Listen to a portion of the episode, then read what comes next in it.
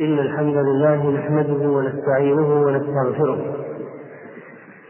ونعوذ بالله من شرور أنفسنا وسيئات أعمالنا من يهده الله فلا مضل له.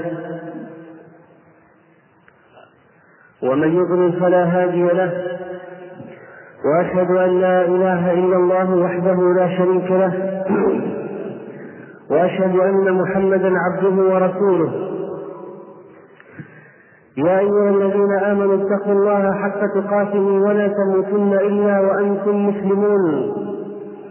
يا أيها الناس اتقوا ربكم الذي خلقكم من نفس واحدة وخلق منها زوجها وبث منهما رجالا كثيرا ونساء.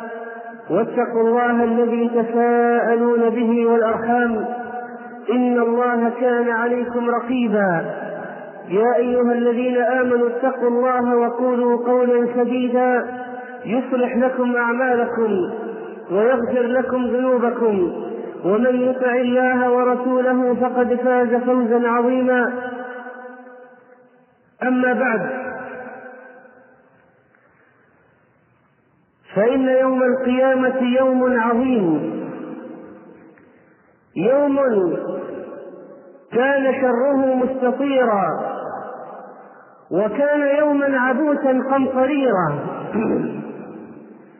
وطول ذلك اليوم خمسون ألف سنة. ذكره الله لنا في كتابه لنحذر شره. ذكر عباده به ليستعدوا لذلك اليوم لئلا يقول أحد يا رب لم تخبرني بما يكون فيه. أخبرنا الله بالتفصيل. في كتابه وسنة نبيه صلى الله عليه وسلم.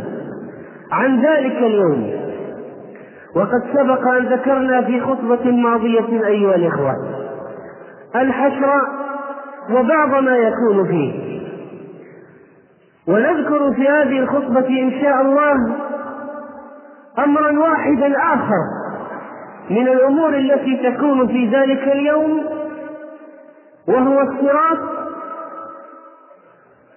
ولا شك أن التفكر في أهوال الآخرة هو الضامن لإصلاح النفوس وتغيير الحال إلى الأفضل العظة باليوم الآخر هي التي تغير سلوك الناس توقظ الغافلين وتنبه الساجرين في غيهم عباد الله إذا جمع الله الأولين والآخرين وحشر الناس وأخذ بالكفار إلى النار يبقى من ينتسب إلى الإسلام. ينتظرون الله تعالى. فيأتيهم الله عز وجل بصورة في صورة غير صورته كما جاء في صحيح البخاري.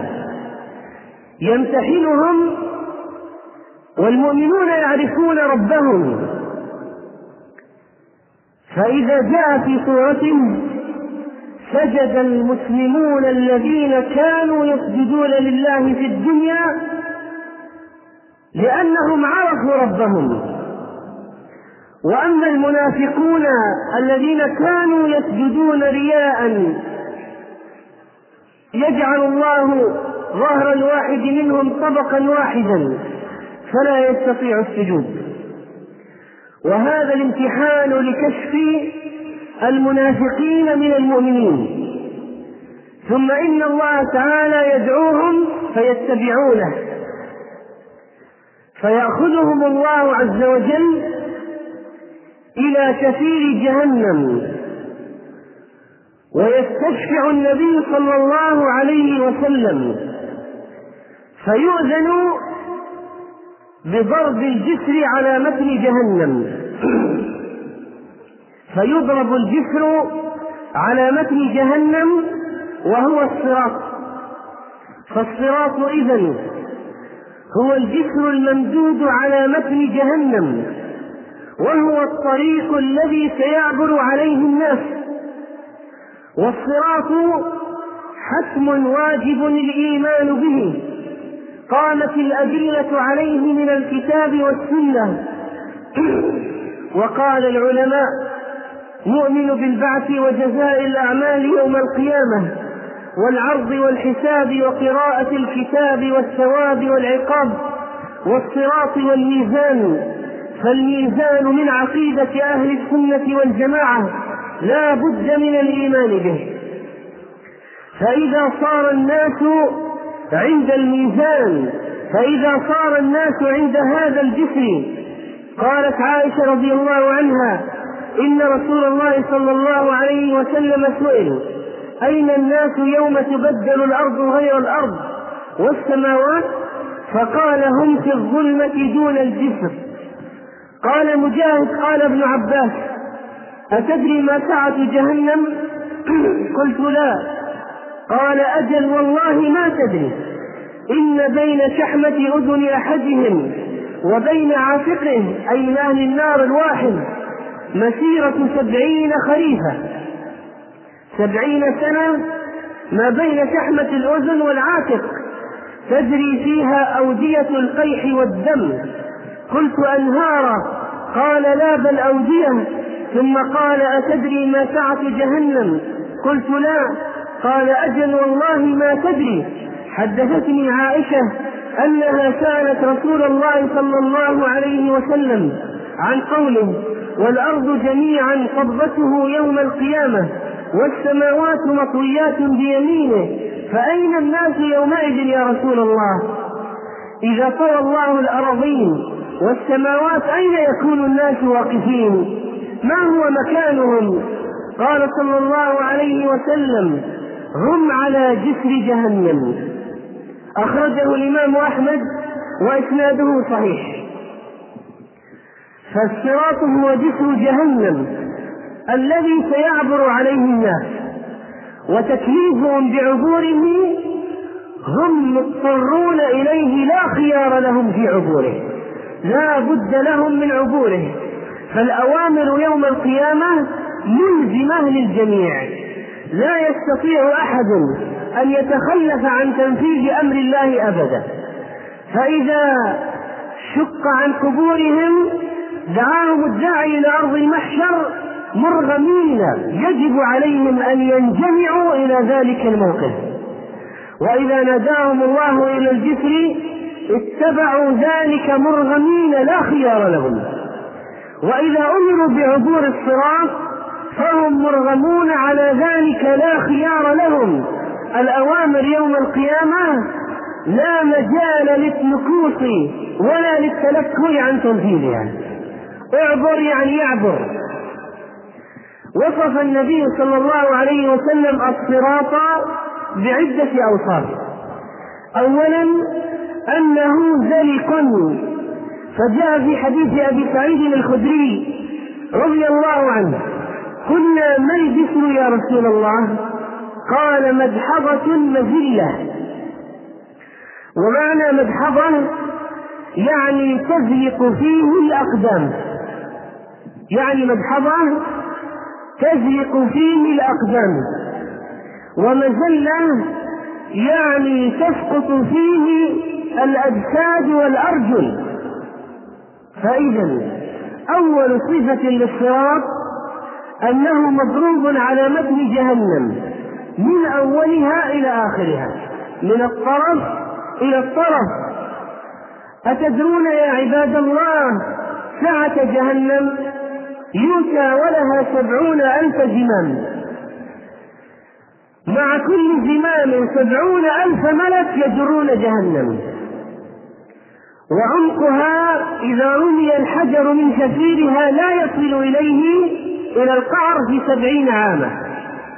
وإذا كان الواحد من أهل النار جرسه كالجبل وما بين شحمة أذنه إلى عاتقه سبعين سبعين سنة مسيرة من الدم والقيح. فكيف يكون سعة جهنم؟ كيف تكون؟ يضرب الصراط على مثل جهنم من الطرف إلى الطرف الآخر.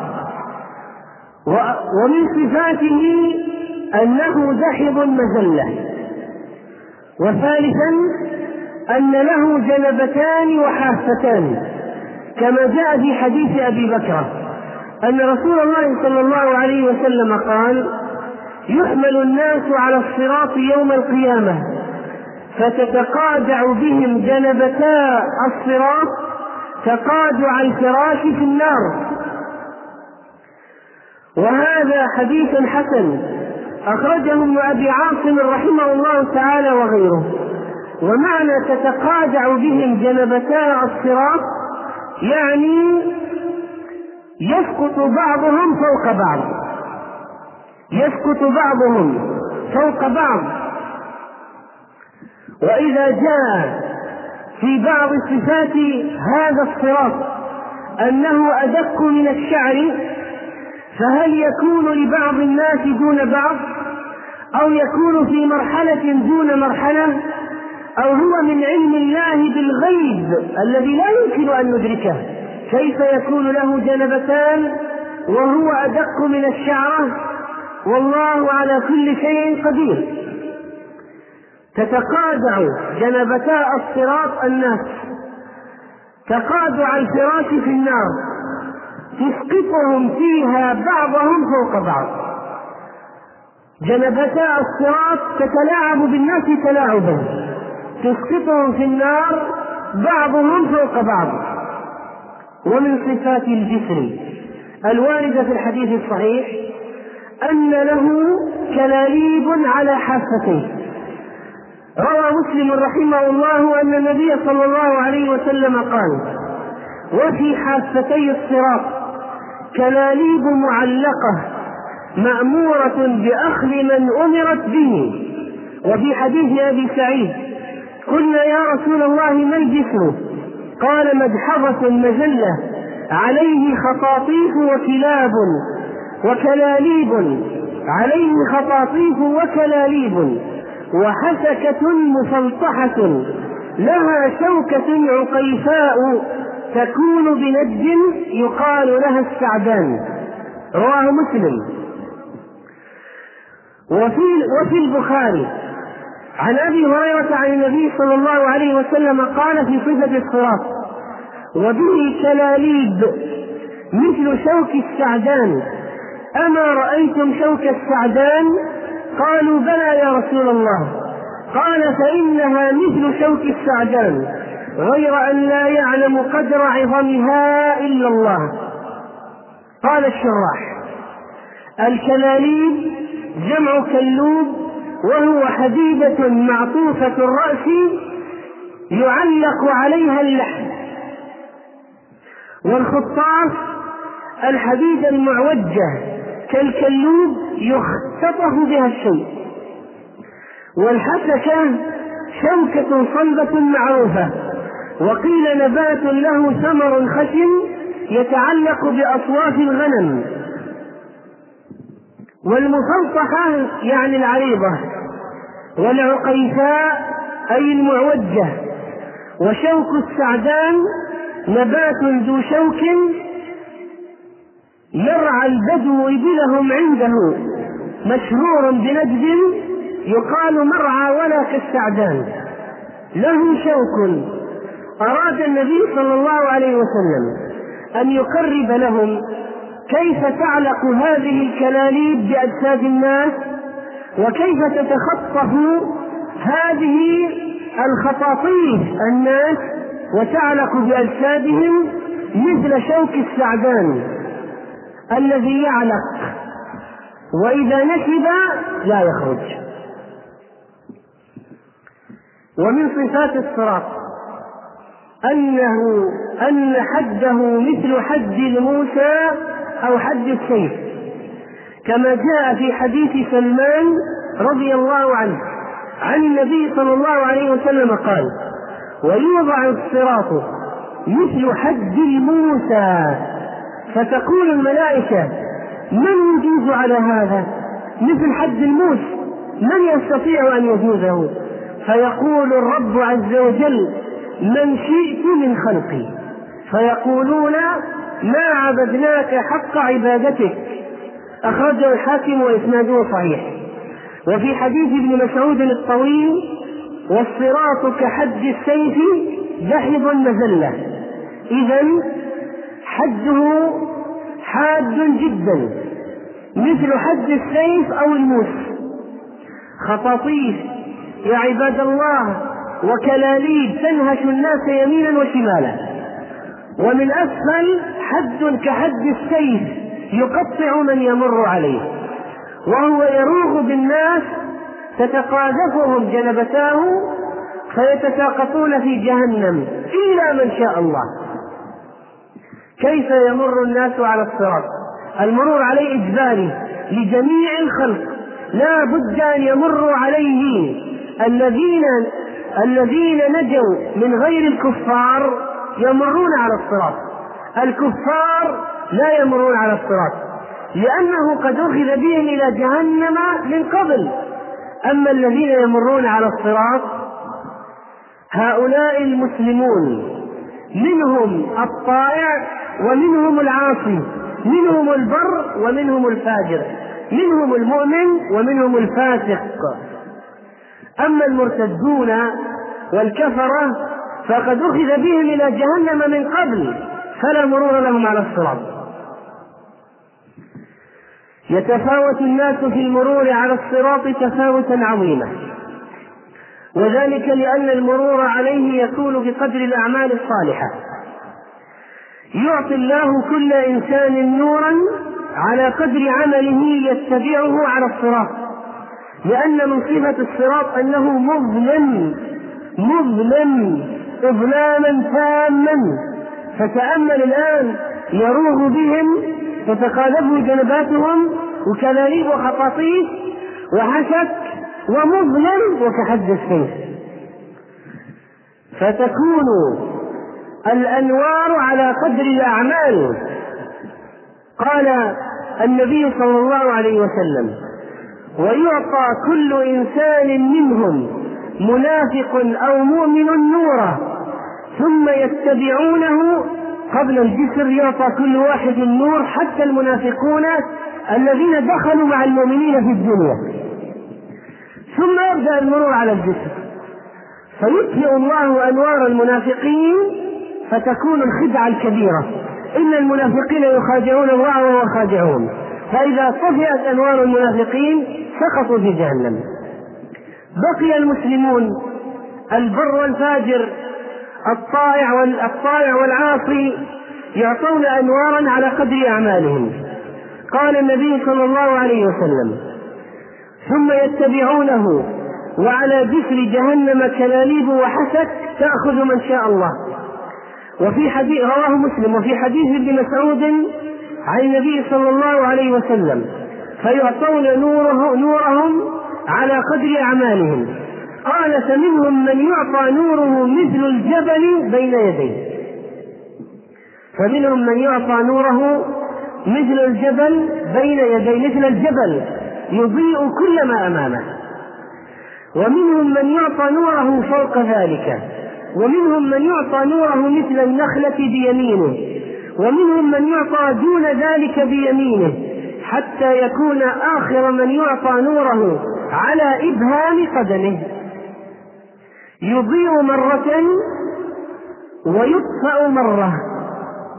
إذا أضاء قدم قدمه وإذا أطفأ قام. لا يستطيع أن يمشي. لا نور في تلك الظلمة. فإذا أضاء له مشى وإذا أظلم قام واقفا. لأنه إذا غامر بالمشي ربما يسقط. يقوم على حد السيف على حد الموت والكلاليب من حوله. يطفأ نوره مرة ويوقد مرة بحسب العمل. أما أولياء الله نورهم فوق الجبل. وفي ذلك الموقف الرهيب ينطفئ نور المنافقين فيسقطون كما تقدم وينجو المؤمنون. والناس لهم سرعات تختلف سرعاتهم بحسب أعمالهم في المرور على الصراط لأن جهنم في الأسفل واللهب يشتد والنار لها زفير وشهيق. والمنظر من أسفل في غاية الرعب. جهنم من أسفل تحت. توقد نار الله الموقدة. تختلف سرعة الناس في المرور على الصراط باختلاف قوة النور الذي يعطى لهم. فالنور تابع للسرعة. وجاء في حديث ابن مسعود عن النبي صلى الله عليه وسلم ويمرون على الصراط والصراط كحد السيف. دحض دحض مزلة فيقال لهم امضوا على قدر نوركم. فمنهم من يمر كانقباض الكوكب. هناك أناس يمرون على الصراط من الجهة إلى الجهة الأخرى كانقباض الكوكب.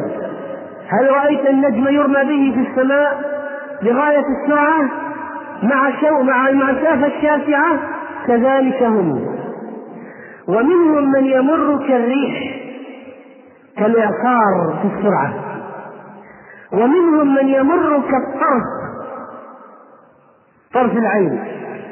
ومنهم من يمر كشد الرجل أو الرجل يعني الراجل غير الراكب. يجري جريا. ومنهم من يمر كشد الرجل يرمل رملا فيمرون على قدر أعمالهم حتى يمر الذي نوره على إبهام قدمه آخر واحد. الذي ينار ويطفأ له. تخر يد وتعلق يد وتخر رجل وتعلق رجل.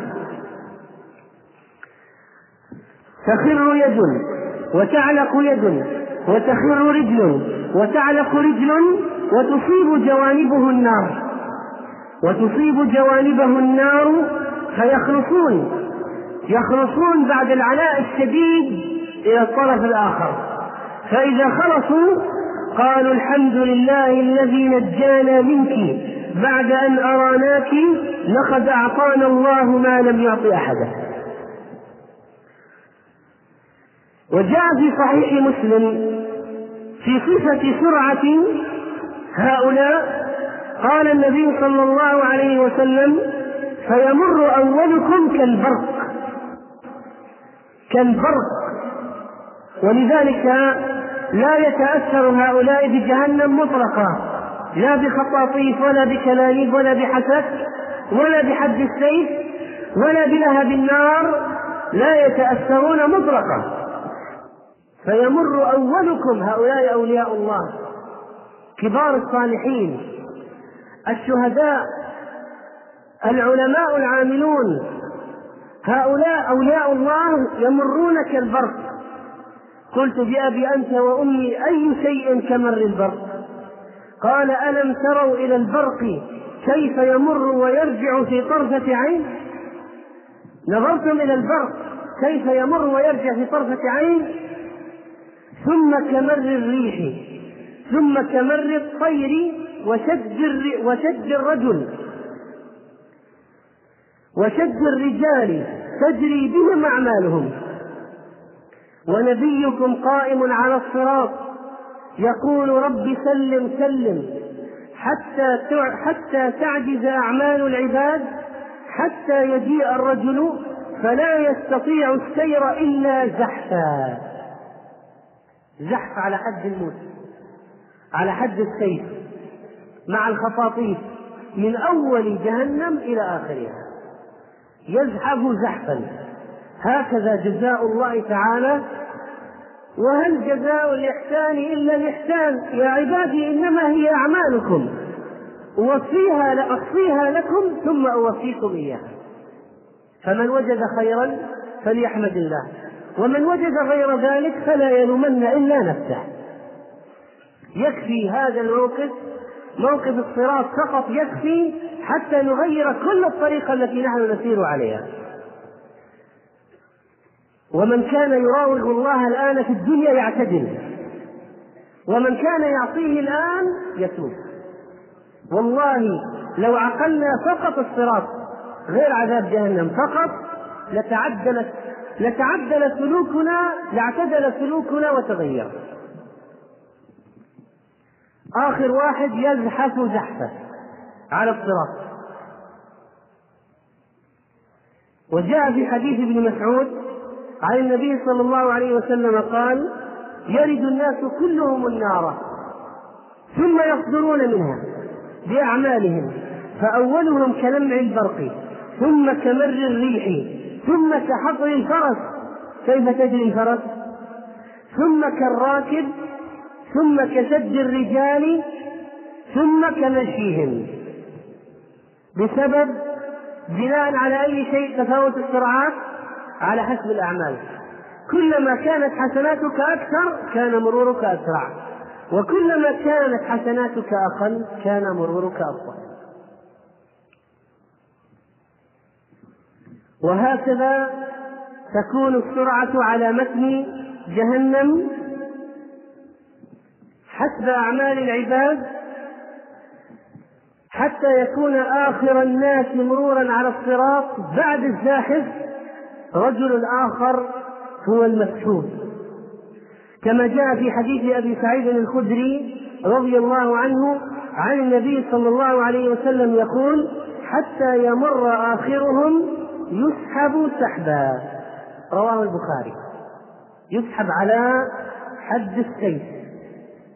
سحب يسحب حتى يجاز به إلى الطرف الآخر على متن جهنم. وجاء في وصف آخر رجل في حديث ابن مسعود قال ثم يكون آخرهم رجلا يتلبط على بطنه. يقول يا رب لما أبطأت بي؟ فيقول إنما أبطأ بك عملك يتلبط على بطنه. يقول يا رب لما أبطأت بي يقول إنما أبطأ بك عملك. صحيح عن ابن مسعود لا يقال من جهة الرأي فله حكم الرفع.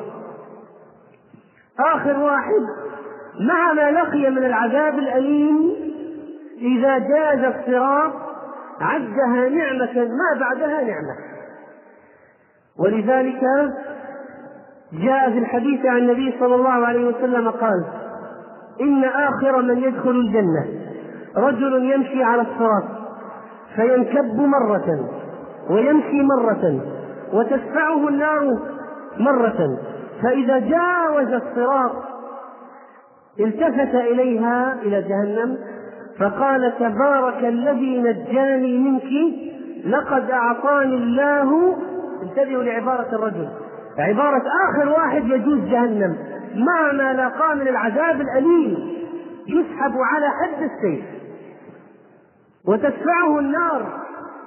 يقول تبارك الذي نجاني منك لقد أعطاني الله ما لم يعط أحدا من الأولين والآخرين. إلى هذه الدرجة الرجل يستشعر النعمة يظن أنه ما أحد ما أحد أعطي نعمة مثله. من الأولين والآخرين. من الأهوال من الأهوال التي رآها. فكيف بالذين يسقطون في النار؟ وأخبر النبي صلى الله عليه وسلم عن صفة الصراط أيضا وما يحدث عنده بما يلي. قال لما ذكر ذهاب الناس إلى آدم وإبراهيم وموسى ثم عيسى ثم محمد صلى الله عليه وسلم قال عليه الصلاة والسلام وترسل الأمانة والرحم فتقومان جنبتي الصراط يمينا وشمالا. يمينا وشمالا. الأمانة عن اليمين الصراط والرحم عن شماله. الأمانة يبعثها الله يبعثها الله والله يخلق ما يشاء. عن يمين الصراط والرحم عن شماله قال العلماء لعظم شأنهما عند الله وفخامة أمرهما وعظم حقهما يوقفان هناك عن يمين الصراط وعن شماله الأمانة والرحم. لأجل أن تكونا شاهدتين للأمين وعلى الخائن وللمواصل وعلى القاطع. ما هي الفائدة؟ يحاجان عن المحق فينجو ويشهدان على المبطل فيهلك. فكل من خان في أمانة فليحذر وكل من هو قاطع للرحم فلينتبه. والنبي صلى الله عليه وسلم ثم أمته أول من يجيز الصراط. قال عليه الصلاة والسلام يضرب الصراط بين ظهري, ظهري جهنم فأكون أنا وأمتي أول من يجيزها. فأكون أنا وأمتي أول من يجيزها أول من يختلط ويمر محمد صلى الله عليه وسلم وأمته. وفي رواية فيضرب الصراط بين ظهراني جهنم فأكون أول من يجوز من الرسل بأمته. حتى جاء في رواية أنهم يفتحون الطريق يفتحون الطريق يمينا وشمالا لمحمد وأمته. قال عليه الصلاة والسلام ولا يتكلم يومئذ أحد إلا الرسل وكلام الرسل يومئذ اللهم سلم سلم. عند الصراط ما يتكلم أحد مطلقا. من هول الموقف لا يتلفظ أحد بكلمة. ما عدا الرسل عندهم قدرة على الكلام لكن كلامهم محدود بعبارة من ثلاث كلمات فقط وهي اللهم سلم سلم. يدعون بالسلامة للناس لهول الموقف. وفي رواية أبي هريرة عند مسلم إلى أن تمر أمته كلها صلى الله عليه وسلم. قال ونبيكم قائم على الصراط يقول رب سلم سلم من شفقته عليه الصلاة والسلام على أمته. وكذلك الأنبياء كما جاء في رواية أبي سعيد عن النبي صلى الله عليه وسلم قال والأنبياء بجنبتي الصراط وأكثر قولهم اللهم سلم سلم اللهم سلم سلم. نسأل الله تعالى أن يجعلنا في ذلك اليوم من الناجين. اللهم ثبت قدمنا يوم تزل الأقدام. اللهم ثبت قدمنا على الصراط يوم تزل الأقدام. وعافنا في الدنيا والآخرة. يا رب العالمين. أقول قولي هذا وأستغفر الله لي ولكم فاستغفروه.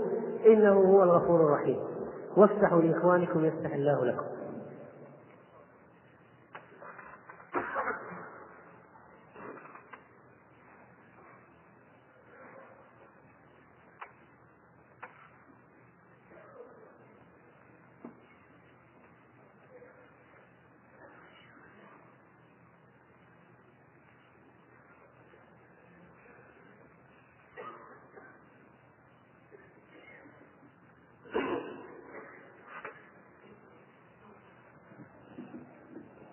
الحمد لله الذي أنزل على عبده الكتاب ولم يجعل له عوجا. أشهد أن لا إله إلا هو الحي القيوم لم يتخذ صاحبة ولا ولدا.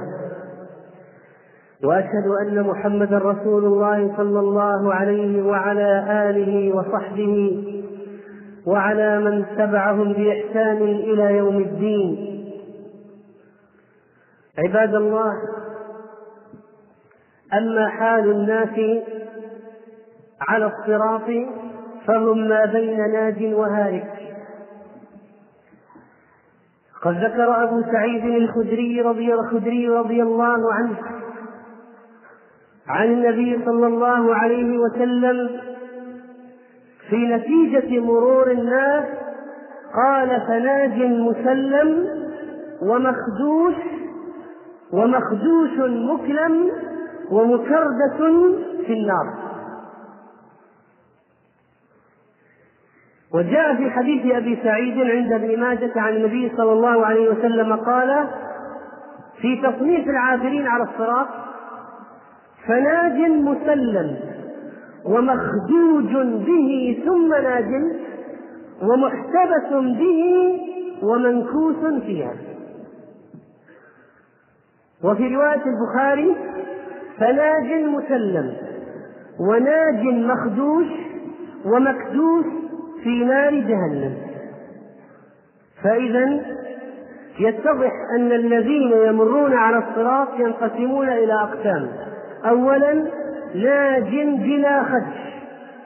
لا تمس منه الكلاليب والخطاطيف شيئا ولا تصيبه النار مطلقة هؤلاء عنها مبعدون كما قال الله تعالى. لا يسمعون حسيسها من شدة من سرعة المرور من سرعة المرور لا يسمعون حسيسها وهم في مشتات أنفسهم خالدون. لا يحزنهم الفزع الأكبر وأي فزع أكبر من فزع ذلك اليوم. أولا ناج بلا خدش. ثانيا هالك من أول وهلة ساقط في النار. ثالثا ومتوسط بينهما يصاب ثم ينجو. يصاب ثم ينجو. وكذلك جاء في رواية ابن ماجه المحتبس به يحبس على الصراط حتى يطلق سراحه. وأما الناجي بلا خدش فقد ذكره النبي صلى الله عليه وسلم بقوله ناج مسلم وهؤلاء الذين يعطون نورا عظيما لأجل أعمالهم فينجون ويجوزون. قال صلى الله عليه وسلم في صفته في حديث جابر ثم ينجو المؤمنون فتنجو أول زمرة وجوههم كالقمر ليلة البدر. سبعون ألفا لا يحاسبون لا يحاسبون بلا حساب. يعني نحن نظن أن هؤلاء أولياء الله الذين تعبوا في الدنيا في الدنيا قاموا الليالي وصاموا الأيام وعفوا عن الحرام وعملوا لله وجاهدوا في سبيل الله. بوارق السيوف على رؤوسهم فتنة في الدنيا. هؤلاء لا يفوت أجرهم عند الله. وذلك الفوز العظيم. قال ثم الذين يلونهم كأضواء نجم في السماء. وأما الهالك من أول وهلة فإن النبي صلى الله عليه وسلم وصفهم بأوصاف قال مكردة في النار وقال منكوس فيها وقال مكدوس في نار جهنم. ومن هؤلاء المنافقون والناس الذين زادت سيئاتهم على حسناتهم ورجحت سيئاتهم هؤلاء يسقطون في النار يعذبون حتى يأتي فرج الله. أما المنافقون في الدرك الأسفل من جهنم. ما معنى مكردس في النار؟ قال العلماء المكردس الذي جمعت يداه ورجلاه وألقي إلى موضع والمنكوس المقلوب على رأسه. رأسه إلى أسفل ورجلاه إلى أعلى في نار جهنم. كيف يخرون من الصراط؟ الرأس إلى أسفل والرجلان إلى أعلى. ومعنى مكدوس في نار جهنم تكدس الإنسان إذا دفع من ورائه فسقط. وأما مكدوس يعني الذي يساق سوقا شديدا حتى يوقع فيها. هؤلاء الذين اوفقتهم أعمالهم. أما الصنف الثالث الذي يصاب ثم ينجو فهؤلاء وصفهم بقوله مخدوش مكلم وفي رواية مخدوج به وفي رواية ومنهم المجازى حتى ينجى رواه مسلم. ما معنى ذلك؟ معنى ذلك أن هؤلاء الصنف الثالث هذا تتخطفهم الكلاليب فتجرح أجسادهم ثم ينجون بعد ذلك. ومعنى مخدوش مكلم خدش الجلد قشره ومعنى مخموش يعني ممزوق. المخدوش هو المخمش الممزوق والخمس تمزيق الوجه بالأظافير والمكلم أي المجروح. مخدوج به من الخداج وهو النقصان. معنى ذلك أن كلاليب الصراط والخطاطيف تجرحه وتنهشه يمينا وشمالا فتنقص من جسده. يجرح طيلة الطريق وهو يعبر من أول جهنم إلى آخرها. جراح وخدش وخدج يعني نقصان ينقص من جسده بحسب ما يسحب الخطاف ذلك تلك الكلاليب تسحب من أجسادهم. فإذا نجوا بعد ذلك ماذا يقولون؟ كما مر في الرواية الحمد لله الذي نجانا منك بعد أن أراناك لقد أعطانا الله ما لم يعط أحد. هذا كلامهم إذا نجوا. وقد نصب الصراط لكي يجوزوا فمنهم من يكب على الشمال ومنهم من يسير لدار عدن. تلقاه العرائس بالغوالي. يقول له المهيمن يا ولي غفرت لك الذنوب فلا تبالي. قال القرطبي رحمه الله فتفكر الآن فيما يحل بك من الفزع بفؤادك. إذا رأيت الصراط ودقته ثم وقع بصرك على سواد جهنم من تحته ثم قرع سمعك شهيق النار وتغيرها وقد كلفت أن تمشي على الصراط مع ضعف حالك. واضطراب قلبك وتزلزل قدمك وثقل ظهرك بالأوزار المانعة لك من المشي على بساط الأرض فضلا عن حدة الصراط. فكيف بك إذا وضعت عليك إحدى رجليك؟ وضعت عليك إحدى رجليك فأحسست بحدة واضطررت أن إلى أن ترفع القدم الثاني والخلائق بين يديك يزلون ويعثرون. وتتناولهم الخطاطيف والكلاليب وأنت تنظر إليهم كيف ينكسون فتسفل إلى جهة النار رؤوسهم وتعلو أرجلهم فيا له من منظر ما أفظعه ومرتقى ما أصعبه ومجاز ما أضيقه. تزودوا فإن خير الزاد التقوى. تزودوا فإن خير الزاد التقوى. واتقون يا أولي الألباب. عباد الله إن الورود على الصراط هو المقصود بقوله تعالى وإن منكم إلا واردها كان على ربك حتما مقضيا ثم ننجي الذين اتقوا ونذر الظالمين فيها جثيا فما من أحد منا إلا وهو سيمر على جهنم. إن نجا عرف نعمة الله عليه. وإن هلك ففيها فليس يا أحد حتى الأنبياء إلا وهم يمرون على جهنم. لا بد لأن الله قال وإن منكم إلا واردها كان على ربك حتما مقضيا. لا بد من الورود على جهنم. فسر كثير من العلماء الورود بالمرور على الصراط. وقال بعضهم بالدخول ولكنها لا تؤذي المؤمنين. فينجيهم الله تعالى. ثم ننجي الذين اتقوا ونذر الظالمين فيها جثيا عباد الله من أراد النجاة فلينجو من الآن قبل أن يندم حين فوات الأوان. نسأل الله سبحانه وتعالى أن يجعلنا في ذلك الموقف من الناجين وأن يرزقنا شفاعته عند الصراط. فإن أنس بن مالك قال سألت النبي صلى الله عليه وسلم أن يشفع لي يوم القيامة فقال أنا فاعل. قلت يا رسول الله فأين أطلبك؟ هؤلاء الأولون والآخرون أين أجدك وسط هؤلاء؟ أين أطلبك؟ قال اطلبني أول ما تطلبني على الصراط. قلت فإن لم ألقك على الصراط؟ قال فاطلبني عند الميزان. قلت فإن لم ألقك عند الميزان قال فاطلبني عند الحوض فإني لا أخطئ هذه الثلاث المواطن.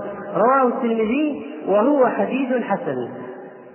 فإذا من وفقه الله بمحبته للنبي عليه الصلاة والسلام ومتابعته لسنة محمد صلى الله عليه وسلم وإيمانه بما جاء به صلى الله عليه وسلم فالله يرزقه شفاعة نبيه. في تلك المواطن العظيمة. فها نحن قد عرفنا حال الصراط فقط. لا نتكلم الآن عن عذاب جهنم عن الصراط فقط. فماذا أعددنا لذلك اليوم يا عباد الله؟ ماذا أعددنا للجواز على الصراط؟ ماذا أعددنا؟ نسأل الله تعالى أن يردنا إلى الدين ردا جميلا. اللهم عافنا واعف عنا. نحن عبادك المقصرون المحتاجون إلى رحمتك فلا تحرمنا من رحمتك يا رب العالمين. وأنقذنا على الصراط يا أرحم الراحمين. وارزقنا الفوز بجنات النعيم. سبحان ربك رب العزة عما يصفون وسلام على المرسلين والحمد لله رب العالمين. وقوموا إلى صلاتكم يرحمكم الله.